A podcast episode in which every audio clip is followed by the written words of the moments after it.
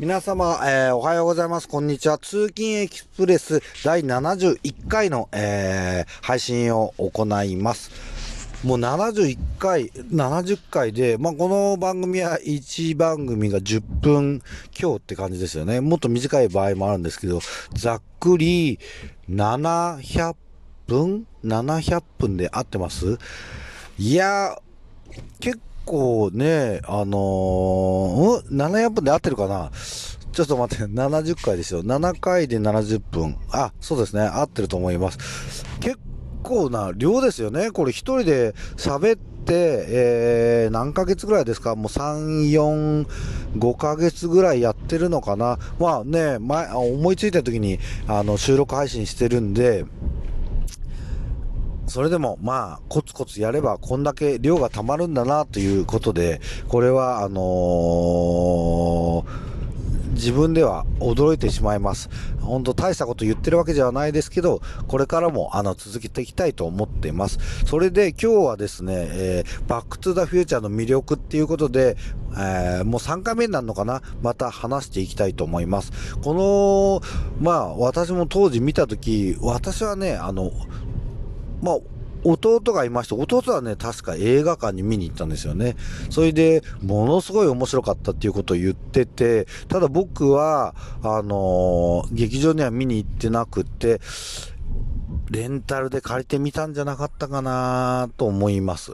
それで、だって主役の人も知らないし、出演者みんな知らない人ですよ。あの、見たことない人。それでタイムトラベルものって、そんなに魅力を感じていなかったですかね。あのうん、そう。ほいで見てね、度肝を抜かれたのはですね、タイムトラベラー、トラベル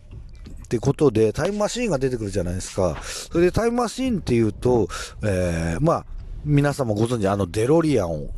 ドックが改造して、えー、タイムマシーンにするんですけど、そのタイムマシーンの、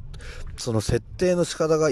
なんか、すごい飛び抜けてんじゃないかなと思います。タイムマシーンってどっちかっていうと、まあ、未来的な、あの、デジタルチックな、乗り物っていうイメージがありますよね。どっちかっていうと、なんかピッポッパッポピーだったり、その、4次元空間をなんか、おんよーんっていう、さまようみたいな、あの、ちょっと、まあ、デジタルチックな、その、代表みたいな乗り物。まあ、そんなのは、あの、見たことないですけど、想像上の私が持っていたタイムマシンのイメージっていうのはそういう感じだったんですよ。なのに、このバックトゥザフューチャーのタイムマシンは自動車じゃないですか。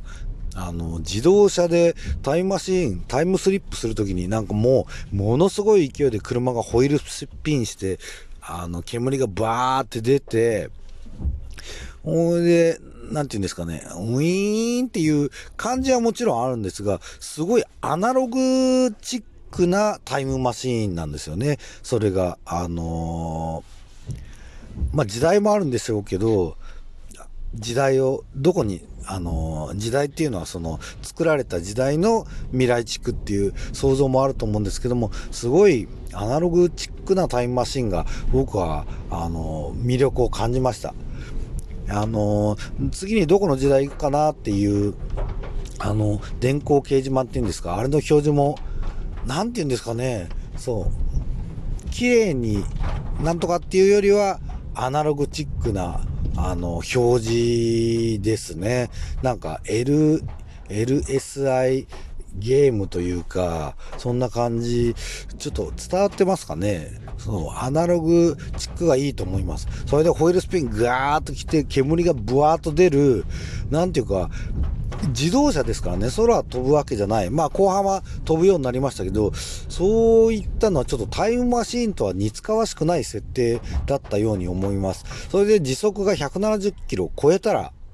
タイムスリップができるっていうのも、なんていうか、いい、すごいアイデアだなと思いますよ。あのー、その場でふっと消えるみたいな、なんかグニョーンって空間歪めてグニョーンっていう感じのタイムマシンではなくて、ちょっと力づくというか、え